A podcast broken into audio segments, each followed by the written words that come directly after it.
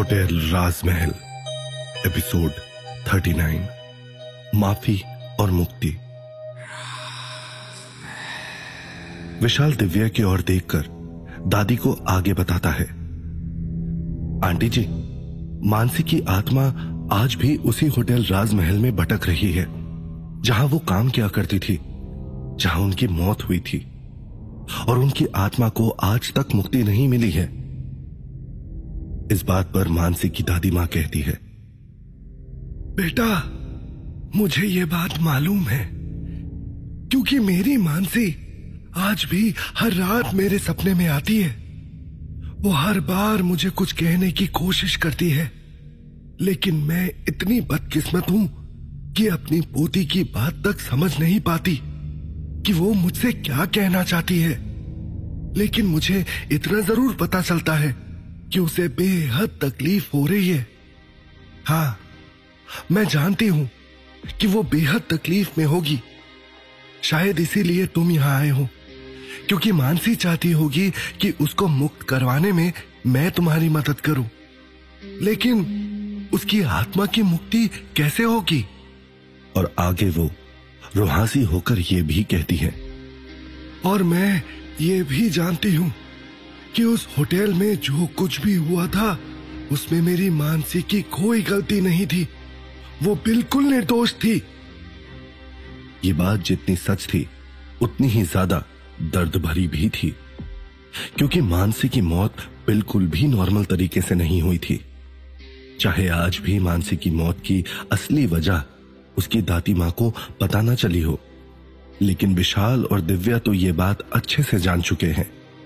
क्योंकि मानसी को तड़पा तड़पा कर मिसेज रस्तोगी ने मार डाला था। इसलिए विशाल और दिव्या भी इस बात को ठीक तरह से जस्टिफाई नहीं कर पा रहे हैं कि वो इस बात को बताए तो बताए कैसे? मानसी की दादी की बात पर दिव्या कहती है, बिल्कुल आंटी जी, हमें भी ये बात मालूम है कि उनकी वाकई में कोई गलती नहीं थी, लेकिन हम चाहते हैं कि उनकी आत्मा को मुक्ति मिले। दादी मुक्ति की बात सुनकर विशाल और दिव्या की ओर उम्मीद भरी नज़रों से देखने लगती है और उनकी उन बूढ़ी आँखों में एक उत्सुकता उस पल देखी जा सकती है। वहीं विशाल कहता जा रहा है, आंटी जी, बस आपको एक बार उस होटल राजमहल में आना है। हो सकता है आपसे मिलकर मानसी की अतृप्त आत्मा को मुक्ति मिल जाए। प्लीज़ प्लीज़ एक बार आप आ जाइए हमारे साथ होटल राजमहल। आप कहेंगी तो मैं आपको यहाँ आपके घर से वहाँ ले जाने के लिए आ जाऊँगा। प्लीज़, एक बार चलिए, क्योंकि मानसी आपका वहाँ इंतज़ार कर रही है। इस बात पर मानसी की दादी कहती है, लेकिन मुझे जहाँ तक पता है, वो होटल राजमहल तो जल गया था ना बेटा? इस बात पर विशाल कहता है, जी आंटी वो होटल तो जल गया था, लेकिन आज भी वहाँ कैद आत्माएँ मुक्ति की गुहार लगाती हैं। विशाल की तरफ़ देखते हुए मानसी की दादी कहती है, बेटा, मैं अपनी मानसी के लिए कुछ भी कर सकती हूँ। उसकी आत्मा की मुक्ति के लिए जो भी करना पड़े, मैं करूँगी। मैं कहीं भी आने को तैयार हूँ। फिर होटल राजमहल ही क्यों ना हो? इतना कहकर एक हल्की सी मुस्कान मानसी की दादी माँ के चेहरे पर तैर जाती है, क्योंकि कम से कम उन्हें एक रास्ता तो नज़र आने लगा है, अपनी पोती की मुक्ति का। वही थोड़ी बहुत बातचीत होने के बाद, विशाल और दिव्या वहाँ से दादी माँ को अलविदा कहकर चले जाते हैं। वहीं देर रात ग्यारह बजे, होटल, राजमहल में। सब कुछ बिल्कुल अपने वक्त के हिसाब से हो रहा है।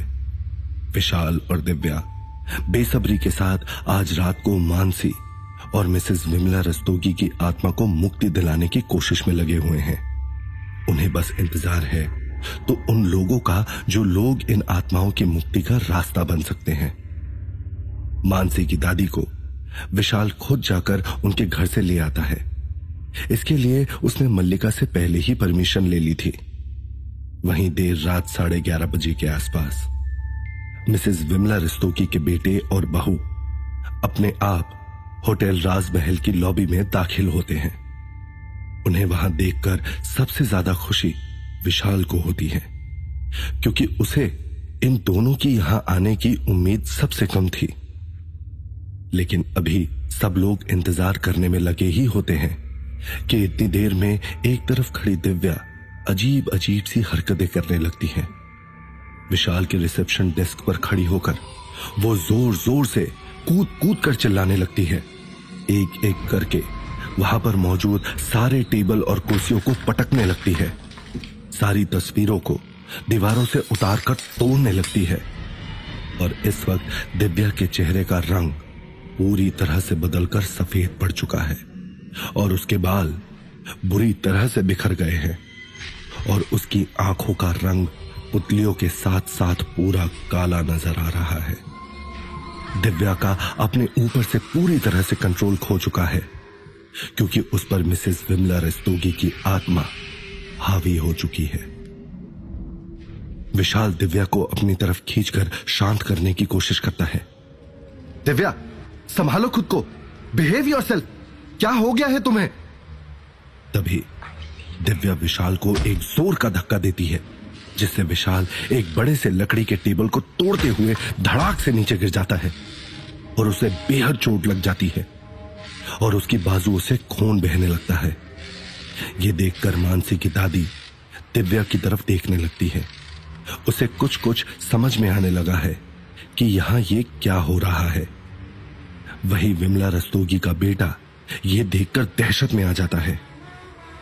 तभी ज़ोर ज़ोर से हँसते हुए दिव्या कहती है। चले जाओ चले जाओ यहाँ से। जाओ नहीं तो मारे जाओगे। नहीं चाहिए मुझे कोई मुक्ति नहीं चाहिए। क्योंकि तुम्हारी वजह से मेरी जान गई थी। तुम लोगों की वजह से मेरी जान गई थी। चले जाओ यहाँ से।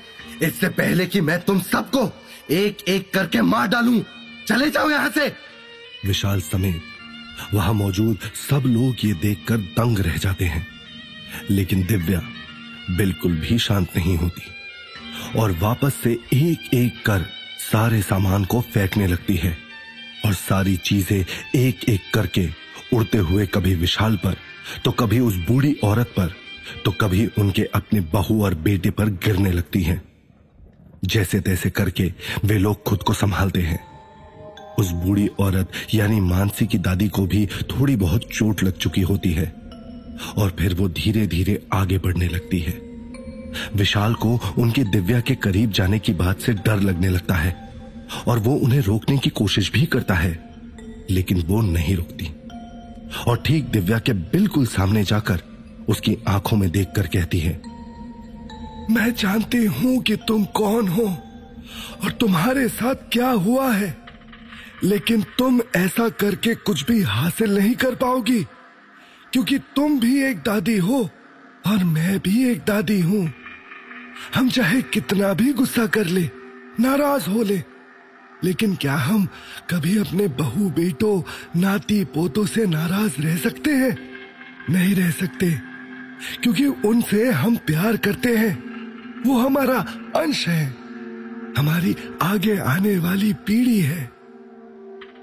ये बात सुनकर, अब तक जो दिव्या गुस्से में हाहाकार मचा रही थी, वो अचानक से कुछ नॉर्मल दिखने लगती है।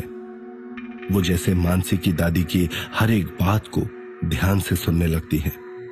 आगे मानसी की दादी कहती जाती है, बताओ, तुम्हें किस बात का गुस्सा है? मेरी पोती, उसका तो कोई कसूर भी नहीं था। वो तो सिर्फ़ अपनी नौकरी कर रही थी। उसने तुम्हारा दिल नहीं दुखाया था। लेकिन तुम्हारी वजह से वो मारी गई। लेकिन इसके बावजूद तुम्हारे खिलाफ मुझे कोई शिकवा नहीं है, कोई शिकायत नहीं है मुझे तुमसे। इतने सालों के बाद मेरा दर्द अब खुल चुका है। मैंने खुद को समझा लिया है। मैंने तुम्हें माफ़ किया। माफ़ कर दिया है मैंने तुम्हें। ये सुनकर विशाल हैरान रह जाता है, क्योंकि उसके हिसाब से उसने अब तक सोचा था कि मानसी की दादी को इस बारे में कुछ भी मालूम नहीं है। आंटी जी का दिल न दुखे, इसलिए उसने इस बारे में कुछ बताना चाहा भी नहीं था। लेकिन शायद वो गलत था, क्योंकि मानसी की दादी को हर एक चीज़ के बारे में पहले से मालूम था। वो पहले से हर एक बात जानती थी। वहीं दिव्या की आँखें इस वक्त सिर्फ़ और सिर्फ़ मानसी की दादी को देख रही है। लेकिन वहाँ मौजूद ये बात सबको पता है कि ये दिव्या की आँखें नहीं हैं और उनमें नज़र आते हाव भाव भी दिव्या के नहीं हैं। लेकिन उसकी आँखों में किसी को लेकर अब भी गुस्सा लाजमी है और वो चीखते हुए अपने बेटे की तरफ़ देखकर कहती है, इसकी वजह से, सिर्फ़ इसकी वजह से यह हालत हुई मेरी। इसकी वजह से मेरी बेइज्जती हुई और मेरी मौत की वजह भी यही है। और मैंने गुस्से की आग में मानसी की जान ले ली। मैंने गलती की थी। सिर्फ़ मेरी गलती की वजह से, मेरे गुस्से की वजह से मानसी मारी गई। ये बात सुनते ही वहाँ मौजूद मानसी की आत्मा को एक अलग सुकून मिलता है। वो दिव्या के शरीर में मौजूद मिसेस रस्तोगी की तरफ़ देखने लगती है। जैसे कि इस माफीनामे की वजह से उसकी आत्मा भी एक हद तक तृप्त हो चुकी है। और वो इस माफ़ी को सुनने के लिए ही इस धरती लोक पर अतृप्त रह गई थी। उसे इसी वजह से शायद मुक्ति नहीं मिली थी, क्योंकि कई बार हमारी सिर्फ़ एक माफ़ी भी एक अतृप्त आत्मा की मुक्ति की वजह बन सकती है। वही मिसेस रस्तोगी का बेटा गिड़गिड़ाते हुए माफ़ी मांगने लगता है। माँ मुझे माफ़ करो। मैंने गलती की, मुझे माफ़ करो उसके लिए। लेकिन मैंने आपको बार बार मना किया था यहाँ आने के लिए। लेकिन तब आपने मेरी एक भी नहीं सुनी थी। आपने अपनी जिद की वजह से मेरी बात नहीं सुनी। और जब मैंने आपसे कहा कि आप यहाँ से चली जाइए तो आपने सुना भी नहीं। मैं नहीं आ सकता था उस वक्त क्योंकि मैं बहुत मजबूर था। इस बात पर वो बूढ़ी औरत की आत्मा कहती है। तो क्या अपने बेटे से प्यार करना गुनाह था मेरा? इस बात पर उनका बेटा कहता है, गुनाह नहीं है। प्यार करना कभी गुनाह नहीं हो सकता। और एक माँ का प्यार सबसे अनमोल होता है। लेकिन कभी कभी माँ बाप को अपने बच्चों की बात भी सुन लेनी चाहिए। उनकी मजबूरियों को भी समझ लेना चाहिए। वही विशाल अब तक ये महसूस कर चुका है कि दिव्या की हालत धीरे धीरे और खराब होती जा रही है। क्योंकि दिव्या के पूरे शरीर पर मिसेस विमला रस्तोगी की आत्मा ने अपना कंट्रोल किया हुआ है। इसलिए मिसेस विमला रस्तोगी की आत्मा से विशाल गुजारिश करते हुए कहता है, आपके साथ जो कुछ भी हुआ था, उसके लिए मैं अपनी मालकिन मल्लिका शिखावत की तरफ़ से आपसे विनती करता हूँ, माफ़ी माँगता हूँ। आपके साथ जो बेइज्जती हुई थी, उसके लिए भी माफ़ी माँगता हूँ। और इसमें हम सबकी कोई गलती नहीं है। फिर भी हम सबको माफ़ कर दीजिए। और आप अपना बदला पहले ही ले चुकी हैं, मानसी की जान लेकर। और अब खुद को और मानसी को मुक्त हो जाने दीजिए, सबको माफ़ करके। इस बात पर बूढ़ी औरत का बेटा भी उनसे माफ़ी मांगने लगता है। साथ ही उसकी पत्नी भी सामने आकर माफ़ी मांगने लगती है। और ऊपर से मानसी की दादी भी सामने आकर कहती है, एक माँ एक माँ के सामने आकर कह रही है, माफ़ कर दो। अपने बेटे और बहू को। माफ़ कर दो अपने बच्चों को। जिनसे जो गलती हुई, उसके लिए सबका गिला शिकवा माफ़ करो, ताकि मेरी बच्ची को भी मुक्ति मिल जाए। वो रोती है। उसका दर्द समझने की कोशिश करो। ये सुनते ही, मिसेस रस्तोगी की आत्मा दिव्या का शरीर छोड़ देती है, जिससे दिव्या का शरीर एक और ज़मीन पर झुककर गिर जाता है, और वो बेहोश हो जाती है। जिसे विशाल संभाल लेता है। और दिव्या के शरीर से निकलते ही विमला रस्तोगी की आत्मा शांत हो जाती है। वही मानसी की आत्मा एक किनारे बैठकर रो रही होती है, क्योंकि उसे इतने साल के बाद अब कुछ वक्त में मुक्ति मिलने वाली है। अपनी दादी की तरफ़ देखकर मानसी कहती है, दादी माँ, मुझे माफ़ करना। मैं आपको इस उम्र में बेसहारा अकेला छोड़ गई। मैं आपको संभाल नहीं पाई। हो सके तो मुझे माफ़ करना। अपनी पोती की बात सुनकर दादी माँ रोते हुए कहती है बेटा मैंने तुझे देख लिया ना। समझ ले मेरी आखिरी ख्वाहिश पूरी हुई। अब अगर ईश्वर मुझे मौत भी दे दे तो वो भी मुझे मंजूर है। मुझे कोई फ़र्क नहीं पड़ेगा। वहीं अपनी दादी माँ को आखिरी बार देखकर मानसी धीरे धीरे चलते हुए बढ़ने लगती है और सामने होटल राजमहल का बंद दरवाज़ा खुलने लगता है। और इस बार दरवाज़ा खुलने के बाद बाहर से तेज रोशनी आती है और उसी तेज रोशनी के बीच मानसी अपनी दादी की तरफ़ हाथ हिलाते हुए गायब हो जाती है।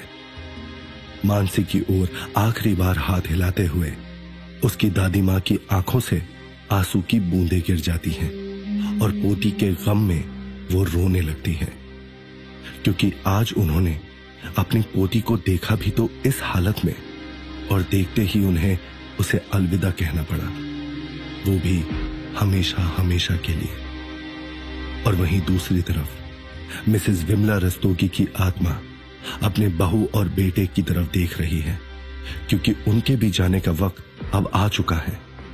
और वही उनका बेटा और उनकी बहू भी उनसे माफ़ी मांग रहे होते हैं। हमें माफ़ कर देना, माँ।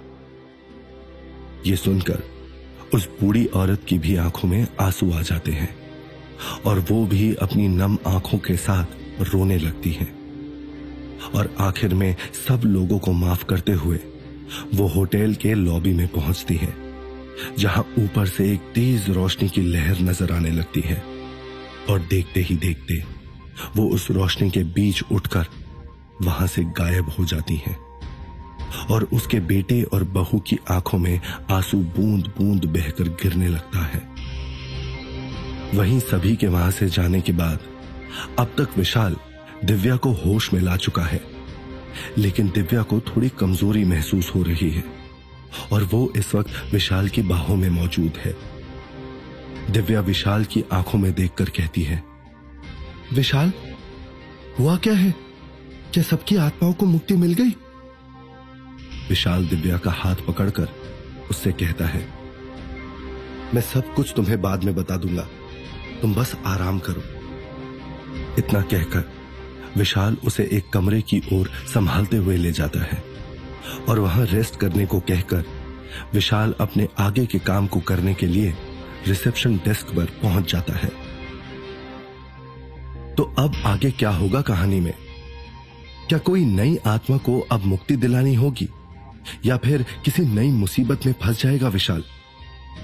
क्योंकि ये राजमहल है और यहाँ हर कमरे में दफन है कई सारे राज और हर कमरे की है एक अलग कहानी।